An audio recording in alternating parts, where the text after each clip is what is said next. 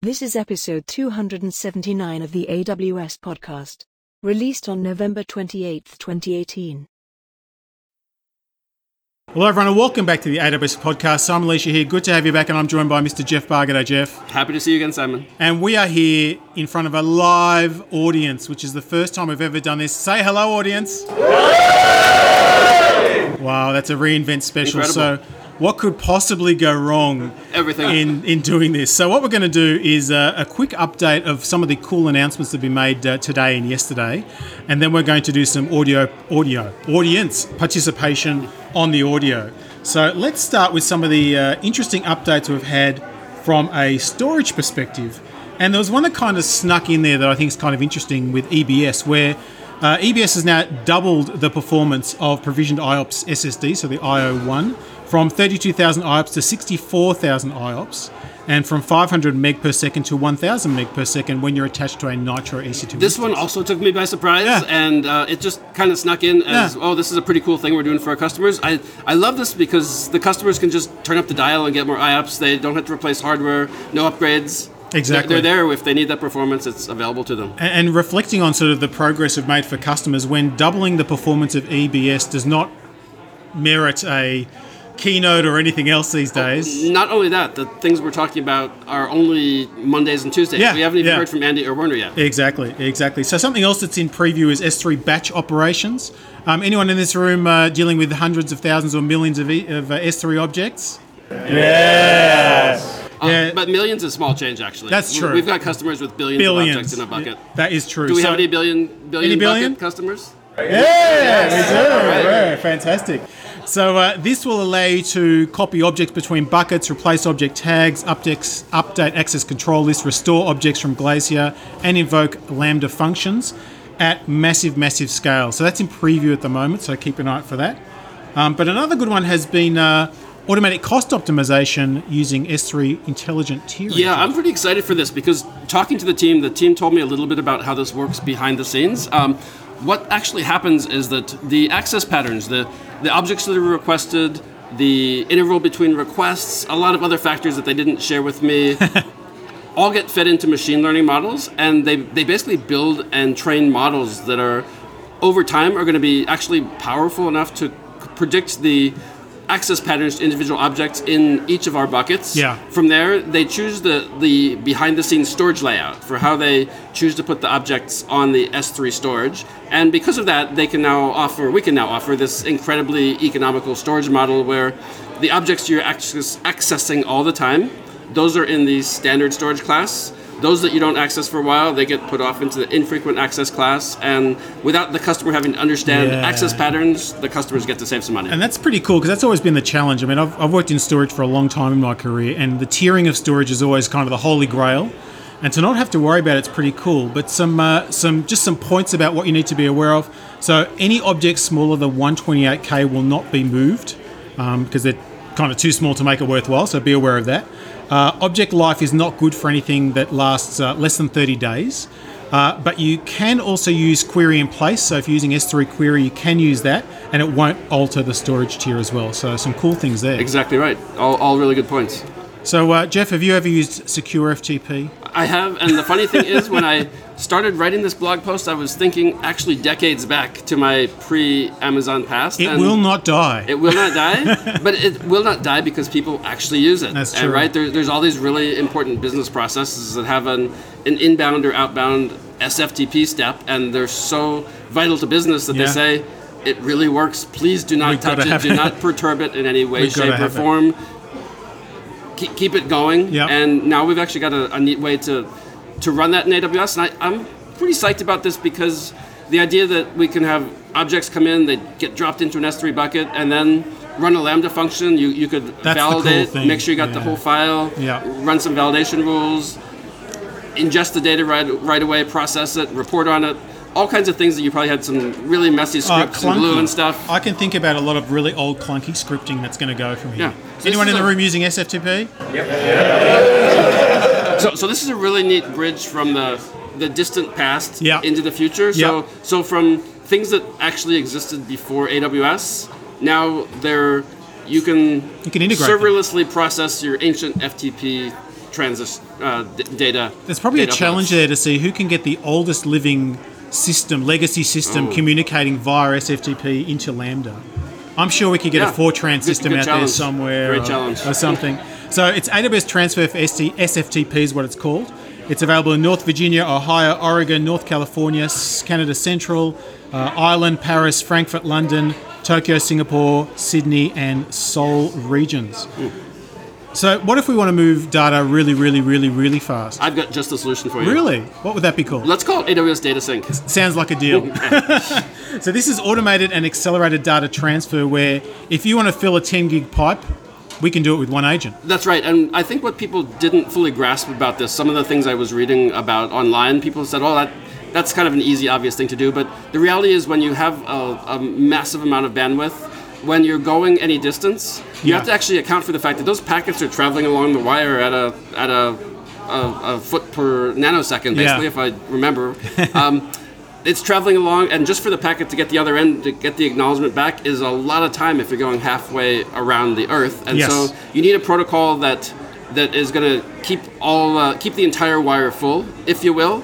And then if something goes wrong, that you don't have to do massive amounts of retries that are all each waiting for that massive amount of, of time as things go back and forth. So data sync is designed to make really good use of, of all the available bandwidth. Every time you deploy an agent, it will let you do, I think, 10 gigabits. 10 gig, yeah, it'll um, fill a 10 gig network. 10 link. gig, and you can actually each of the agents you configure them to reach out and pull stuff from your NFS server. Yep. If your NFS server can sustain more than 10 gigabits, Yeah, good then luck with that. run a couple of agents. This is Yeah. a this is a great example of uh, getting rid of undifferentiated heavy, heavy lifting. So uh, Welcome to that. yeah, this is the AWS podcast drinking game that's happening. and and the good thing is, you know, it really does help you drive uh, big data loads that you're trying to do. It keeps uh, different uh, metadata as well, so it'll store some of the POSIX data on S3 and back again as well. So if you're copying things across, if you're trying to figure out whether to use AWS Data Sync or S3 Transfer Acceleration, the guidance is is that if you're already using something that's integrated with the S3 API, then you're going to use transfer acceleration. If they're using an existing thing, so network attached storage, Jeff, you mentioned, that's a good thing to use, or something that's sort of legacy and you can't change. That's the place that you'd use it. Yeah, as now the important part of that sync, the sync part of that name, the first time you do a transfer, it transfers all the files and all the metadata. Yeah. The second time you invoke the sync, it's going to check and it's going to see, and it's only going to transmit changes What's to changed. the metadata or to the files themselves. Yep. I don't know if it always does whole files or parts of files, and I'm sure someone's going to ask me that. Yeah. I don't know. I don't know. At this point, but I, I did replicate this myself at home, as I do with every possible thing that Yep. I write about. And the first transfer transferred everything, and the second one checked everything and said no updates and That's cool. did, did no additional data transfer. The nice thing is the data's all encrypted. Uh, it comes as a virtual machine as well to install. It can go the other way as well, so you can go from AWS back to on premises as well if that's, That's what you right. want to do. Uh, the nice thing is it just gets rid of a whole lot of plumbing you had to put together. I remember years ago putting together Tsunami FT, uh, Tsunami UDP agents and stuff like that to try and drive the wire. It's hard, so kudos to the team. like we were talking that. about earlier, everything seems really easy until you actually have to connect it up together yourself and- and, Exactly. make it work and make it robust in production. Exactly. Another coming soon announcement related to EFS, this is our last storage update for today, is there'll be a new lifecycle management option for EFS, which is uh, the ability to have an infrequent access storage class. So you can basically uh, move anything that hasn't been accessed in the last 30 days, and it's going to be 85% less. 85% less expensive. Who likes spending 85% less? Yeah! We can drink to that as well. I think price, price drops and undifferentiated heavy lifting. So let's move to compute. And there was something pretty cool announced yesterday. This was uh, a new EC2 instance type. They seem to be springing up everywhere. This is the E EC2 A1 instance. And Jeff, uh, you got to play with this, I think. as I, I actually did. And again, I always like hands-on, and I do that to the absolute best of my my abilities and whatever facilities are available to me. So I, I did launch an A1 instance. Cool things about the A1, it's built on the AWS Graviton processor, which is built on ARM cores. Yep. It takes advantage of all the incredible engineering we've done over the last couple of years to build the AWS Nitro system. So it, it has the, let's see, so what, with Nitro, we've got the hardware control of security, Yep. we've got EBS encryption, we've got NVMe access, we've got the um, the network access in there is also, I believe, part of Nitro. Yes. And yes. so all those are, are part of the A1 instances. Uh, when we kind of polished off the last couple steps of Nitro. I, I remember writing something to the effect that said, now with all of this in place, we can do an even better job of listening to customers and innovating on instance types. And the, the A1s are one of the, the fruits of that, all that hard work we've put in over the years on, They are the result. on Nitro. And I think they really also recognise the changing usage pattern where uh, customers are deploying smaller componentized applications, microservices, containers, etc. And this really suits that workload type. And what you're seeing is basically a 45% cost reduction uh, compared to other Amazon EC2 general purpose instances. So pretty exciting in terms of that. That's right. I, I launched it, and all the it, it was it was just Linux through and through, Yeah, and there it was. yeah. And So it supports Amazon uh, Linux 2, Red Hat, and Ubuntu, as well as container services, including just for fun, when I was launching that, I Yeah. I did. Um, I did a Yum install and I installed every package in the Amazon Linux 2 repository. Because why wouldn't you? Why not? Just to make sure, and they all work together. How long did it take? Don't even remember. I, I'm I'm heavily multitasked when I'm writing. Well, I can imagine when you're blogging pre reinvent time is a virtual concept. It actually, so, well, except for the last two weeks when there's never enough. So, it's, speaking of the next uh, type of instances we're going to talk about, one of the things that's been very apparent to me is watching how customer demand drives the roadmap. And as customers have been moving to AWS, they really often say, "Hey, I've moved this, this, and this, or I'm building this new, but I've got this system I really love to run, but you don't have X." Right. And you know, solving for X has kind of been what we do for our customers. And one of the X's has been, "But I need 100 gig networking for my HPC workload." very, very true. Hello, E EC2 C5Ns and P3DN P3DN, instances. Yes. Now, one thing I would love to point out here for every one of our customers, both here in the room and listening, we need to hear from you. Yes. If, if you have an, uh, a situation that we're not addressing, hunt us down, email us, tweet, tweet at us, write Yep. a blog post that says, Dear AWS, please add the following. I, I do my absolute best to find the team owners and get any of that feedback to them Yep. within a matter of minutes, regardless of the time of day or the day of the week. And any kind of feedback, I pass along to general managers right away and say, "Here's a customer, act, act on it, figure out what you need to do next." And the, the good thing is, is the service teams love to get that feedback. Oh, they love talking totally to do. customers. It's like their favorite thing to do. and and the, to me, the coolest thing, they don't say, "Is this a quote important customer?" Yeah. Just customer is the, the, the finest level of gradation that they care about. Spot on, spot on. You could be a, a two-person startup or a two hundred thousand dollar, uh, two hundred thousand person corporation. Well, we have an entire building in Seattle called Low Flying Hawk that we named after a customer that gave us lots of awesome feedback. Yeah. It turned out they were a $10 a month spend customer. But they were a great customer. Customer's a customer. We love our customers. It's part of being customer obsessed. It's not customer obsessed for customers of a certain size. So, uh, related to this is a preview of the Elastic Fabric Adapter. And this is really useful for HPC workloads, particularly things that are using MPI or message passing interface. So, this is kind of a drop in capability to allow you to have bisectional bandwidth, isn't it? It sure is, and so I've actually never done any programming with MPI, but apparently what you do is whatever piece of equipment you're on, you get a, a library that's Yep. specific to the hardware. Yep. You relink your, your code against that library, and then apparently it just talks directly to the hardware without going through the kernel, and so you avoid some data copies and some Yeah. some context switch overhead. And it's it's a really it's one of those you know you find common architectural patterns in different industries. This is one for HPC. It's just it's the thing, and people understand it and they like it. So this is available on uh, EC2P3DN and C5N, and will also be enabled on additional EC2 additional ones that come. instances. And, and additional, if customers have specific requests, let us know, and we'll be happy to pass those along to the team. Exactly, exactly. So it's interesting. Often people ask, how does uh, the stuff behind the scenes work? Uh, one of the, the common ones is Lambda. You know, how do you guys run Lambda? Clearly, there's a bin packing problem you've got to deal with. Let's talk about startup times, etc. This can't be easy. And the short Not to mention is the fact that we need high isolation between exactly secure, super secure, etc. Uh, it's not easy, but the great news is we've open sourced the uh, virtualization technology that we use, which is called Firecracker. And Firecracker is a really cool technology built upon KVM. And basically, it allows you to run those micro VMs in non virtualized environments. And what this means, you get super fast startup, but you get really robust security.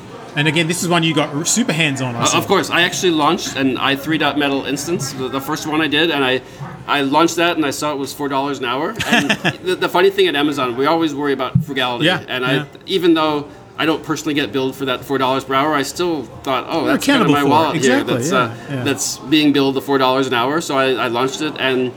had a great time using Firecracker. I, I launched some micro VMs and I, they did launch in the in the, the guaranteed 125, not guaranteed, No, no. claimed 125 milliseconds. milliseconds. Super cool and super easy to use. This is kind of neat because it is it's a base technology. We've done a huge amount of work to get to where we are. Yeah.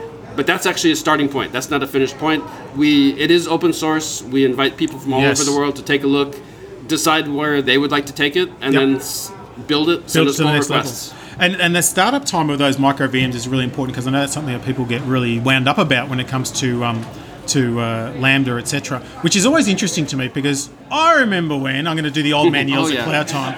I, I can outdo that. But Uh, you can definitely outdo that. But I remember when I used to visit with customers and they complained to me that their EC2 instance took more than two minutes to start. At which point I had to have the let me tell you about waiting six months for a server conversation. Um, and, and then containers came along and I said, Isn't the second fast enough for you? And apparently the answer is no. No, it's not fast enough. I want my microseconds and I want them now. All right, let's do a quick trivia question. Okay. What was the name of the the UI before we had the AWS Management Console? Oh, wow. I honestly couldn't tell you. What was the name? Should we ask the audience? Yeah, that's a good question. What was the name of the UI before we had the AWS Management Console? Although all the cool kids amongst us never used the console, do we? and we used it before we had the rewritten one too. Ah, okay. Remember the one you had to install each individual one? So what was the answer, Jeff? It, it was called Elastic Fox. It was Ah, a yes. huge bundle of JavaScript It that ran incredibly too. well in Firefox. yeah, that's right. And uh, it is no more. I believe that's actually been forked. There's still a, a It's still version being surviving. maintained. So uh, back to Firecracker. So it was interesting to me. The team's keen to really keep iterating on that. I think they did a test launch today of 4,000 containers simultaneously and at the same time. And uh, I think they hit the, the longest one was 195 milliseconds, and they're not happy about it. So, which is good. Uh, super secure, as you mentioned, that isolation model is really important. There's a whole lot of details in the blog post about that. The thing that jumped out to me is it's written in Rust. So for all the hipsters amongst us, Rust, people, Rust. Why? Thread safety, can't segfault, all that security. Memory you want, which is safety. exactly. Very, very cool. Let's talk networking. All right. Who's deploying their applications globally? Anyone in this uh, particular room? A few. Who would like some form of, oh, I don't know, global load balancing perhaps? Yeah. Would we consider that undifferentiated heavy lifting? I believe- yes, we would. There we go. So the AWS Global Accelerator is now available, and this allows you to uh, route your customers to different Amazon and application endpoints in different regions without having to configure anything. Basically, you get a set of static Anycast IP addresses, so they do not change. But your customers can route based on different policies across AWS's big, highly available, congestion free global network backbone and edge locations. So you on ramp onto the AWS network really, really fast, and you get to get access to those endpoints. This is pretty cool. I think so. The thing that I liked it, it was uh, launched uh, all around the world really, really early, so uh, it's something a lot of our customers can get access to. Another one that's been really interesting watching over time is uh, people building more and more complex VPC architectures. And we've had VPC peering for a while. I think we announced that a couple of years ago now. Um, but a lot of customers have asked for a more effective kind of hub and spoke type architecture. And so now we have the AWS Transit Gateway, which is a great way to get rid of the undifferentiated heavy lifting of networking. So maybe let's talk a little about that one, Jeff. Okay. What do you think? So I'm definitely not a network expert. There's a lot of other things I'm also not an expert in. But um, based on talking with the team a lot, it's really clear that as our customers start to use multiple VPCs, sometimes even spanning accounts with VPCs, that getting them all connected together and getting the everything configured just right is a lot of work for them. Yeah, And they yeah. They said make this a little bit simpler for us, and the, the transit gateway is clearly a lot simpler to, to do. It, it's actually, to me, kind of neat because by putting this out, we're making life simpler for our customers. They're going to use a little bit less of certain parts of AWS, Yeah, and yeah. we're totally, totally happy about that. We like that, exactly. And at launch, you can connect up to 5,000 VPCs to each, each gateway, and each attachment can handle up to 50 gig per second of bursty traffic. Uh, now, Direct Connect is planned for 2019. There's so many features the team's going to be iterating on that, which is pretty cool. Now, there's actually a really other cool feature Yes. buried inside of Transit Yes. Gateway called the Resource Access Manager. Mm-hmm. So, what I like to think about this, what this does, it really separates ownership and access. So, it used to be that ownership and access were a, effectively a single concept that every account owned its resources and only had access to those resources. Yeah. The Resource Access Manager really separates those two. It's a And- kind of a logical construct to help manage that. It it is. And so if, if you own some resources and you say others within my organization or in other AWS accounts have to have access to these in a controlled way, Yeah. you create a resource share, you give it a name, and then the, the share is effectively like a bag. So you can put several different kinds of resource types in there. I think we've got. Um, Actually, I can't list them all because we, we haven't launched a all those things yet. There's a There- bunch. There's Yeah, things to there be announced some. that you can put in the resource share. I like how you did that. Yes. Nothing to see here. Yes. Move along. Yes. So there are you you create the share. Um, Yeah. You then can list the organizations, organization units, or accounts that you'd like to share it with. You can still use IAM to first control what can be shared. Yeah. And then you can also control the level of access those those other accounts have once they get the individual resource. Yeah. At the point when you create the share, an invitation shows up in the console of the other accounts. They see the invitation, they say, "Yep, I would like to have access to those resources." They take it, and then any effectively any of the describe API calls for any of the shareable resource types will now also return the shared resources. Nice, there's nice. there's a new field that is returned. It's the owner account ID, so you can actually determine You can see which are mine, is, which are is it mine? else's. Is it something that was shared with me? That's very cool. Very cool. Also, another question I know a lot of people might have about the uh, AWS Transit Gateway: Does it support IPv6? Yes, yes, it does. Huzzah! So let's move on to a, a couple of last-minute cool things that aren't even on our run sheet. So we're going from complete memory. Um, so, firstly, let's talk about uh, satellites. We should. Because we've already given people robots this week, and now we're giving satellites. Ground station. Talk to us about it. Ground station. So I actually saw a comment somewhere that said we jumped the shark by launching this. I totally disagree with No. that. Uh, we is that have- an I- Australian phrase? Do you have jumped Yeah, the we shark? have jumped the shark, good. but I, I was actually commenting to my team. We've had robots, we've had satellites. I want sharks with laser beams. Okay. Coming soon to a region near you. Exactly. So tell us about this service. Okay, so the idea with ground station is that it's becoming easier and easier over time to build increasingly small satellites that do special things either for a long time or a short term. You could do it even as a high school project or a college project or a small group. You can get these satellites put together, you can get get space to get them launched, you can get them into low Earth orbit Yeah. relatively inexpensively compared to a decade ago.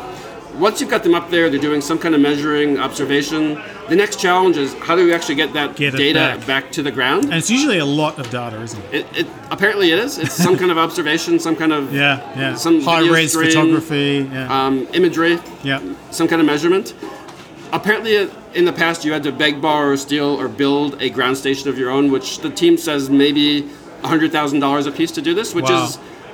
If you're doing something big and commercial expensive, maybe you can afford that. But if Research. it's, if it's a, a, a short-term project, if it's literally an on-demand, maybe you only need to measure for a couple weeks, then you need a, a more on-demand access to the receiving capabilities. So ground station is this ability to first you, and it's not as self-serve as you can imagine. You actually have to contact us and give us what's Yeah. called the, the NORAD ID of your satellite. So we need to actually know what satellite to talk to. Exactly. We do some level of validation, make sure you actually have access to that satellite.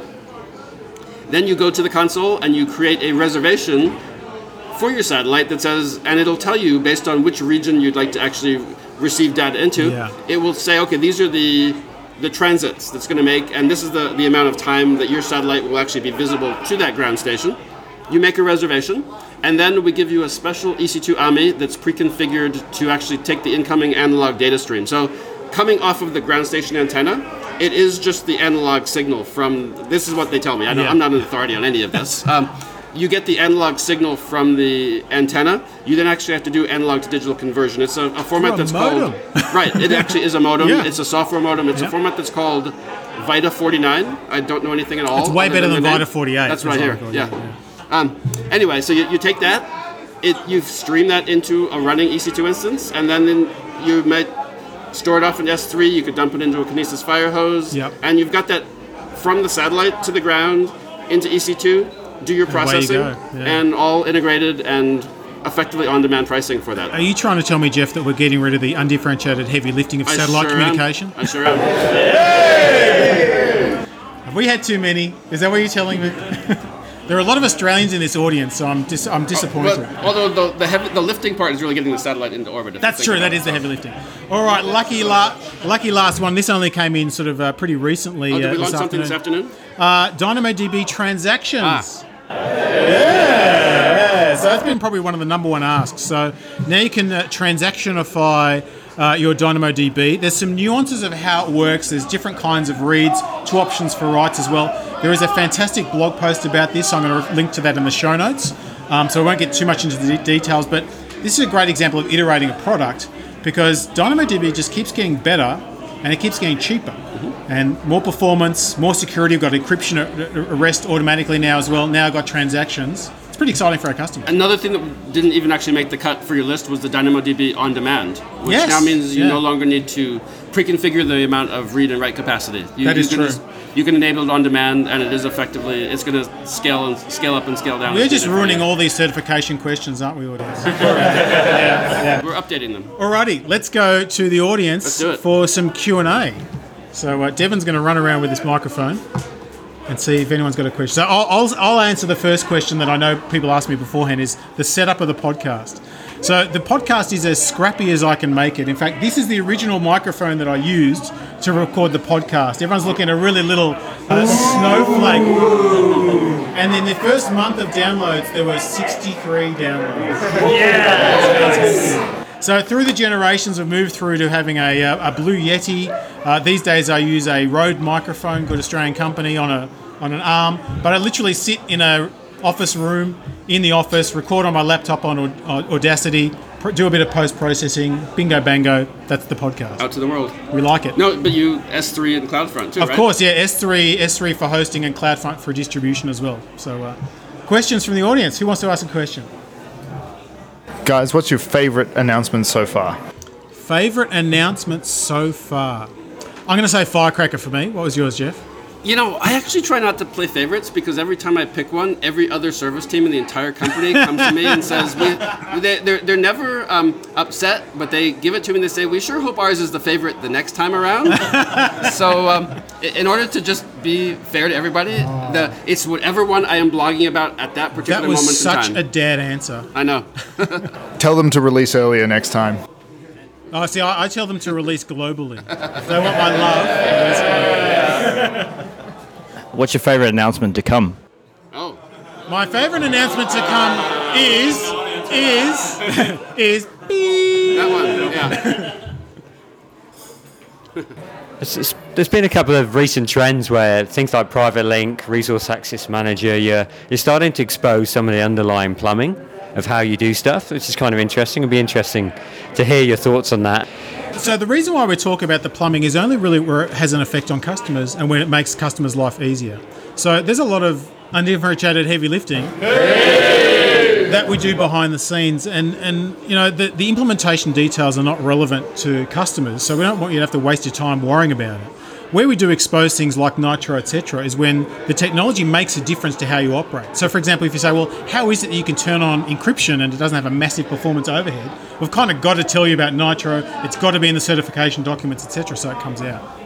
One, one interesting thing to add is that part of our development process is that the first document written for a new service is called the PRFAQ, Yep. the press release and the FAQ. Press release, pretty much everybody knows what that's all about. There's a public part of the FAQ that we actually take and publish when we launch the service.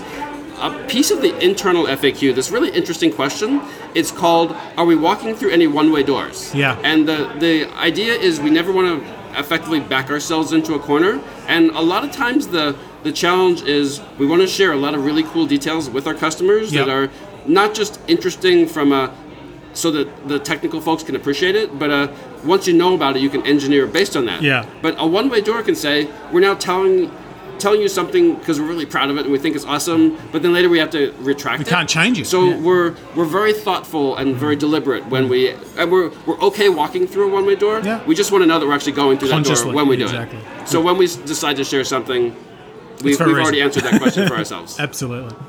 Another question. Any guesses on how many selfies you took the first few days? How many selfies, Jeff? As a man with purple hair, Yes. How many selfies have you had? Um, I'm guessing we're at about 50 so far. okay, that's But not too I've. I've spent most of my time in uh, under, underneath the conference and behind the conference and behind the scenes. Yeah. The next couple days, hopefully, I'll have a bit more time to be out and about. Walking the floor. I like it. Uh, so Nitro is here. Um, new instance families are coming faster than ever. Do you have any guidance that you can give us to tell our customers about how we should be approaching reservations? Wow, how to be approaching reservations? It's a very, very good question. Yeah. So obviously you can do a lot of reservation trading these days as well. I would go back and say before making reservations, the biggest thing I see customers not doing is letting their application run for a little while and getting a really good feel for what the profile looks like. We have got really bad habits of overestimating because in the past you only got one chance to estimate. It's much better to get a good feel for what's going on and then adjust down and then do the reservation. And now that you can also shift between families, etc., you're good to go. Of course, you can also then just move to serverless and you never have to worry about that either. Hmm. we got one more question. With all these announcements coming out so quickly, how do you guys work together to get this together and make it so easy? Make podcasting look easy. Uh, I could say we're really, really talented, but that wouldn't be the case. We are great at we are great at improving, and I, I think we be because of the nature of what we have to do here. We have to become incredibly quick studies, Yeah. and sometimes we are reading the top tagline of this cool new announcement, and we are scanning through the rest of it, desperately trying to figure out what it is in a matter of milliseconds, so we can It's sound true. like we know what was going on. It's true. also, you know, Andy Jassy has a saying: "There's no compression algorithm for experience." Um, between uh, Jeff and myself, we're probably rapidly approaching uh, more than 70 years of combined experience, probably closer to 100, dare I say. Yes, I'm older than I look. and and so, you know, we are genuinely excited about technology. We love technology. We love getting our hands dirty. You know, Jeff, when he blogs, he's used the services. You know, when I'm talking about stuff, I've worked with customers deploying these services. That helps a lot in doing it. Um, it is tough, so we're really excited to make it easier for all of you. So thanks everyone for joining us today. And thanks, Jeff, for uh, coming on the podcast. It's been as fun as always. And until next time, keep on building.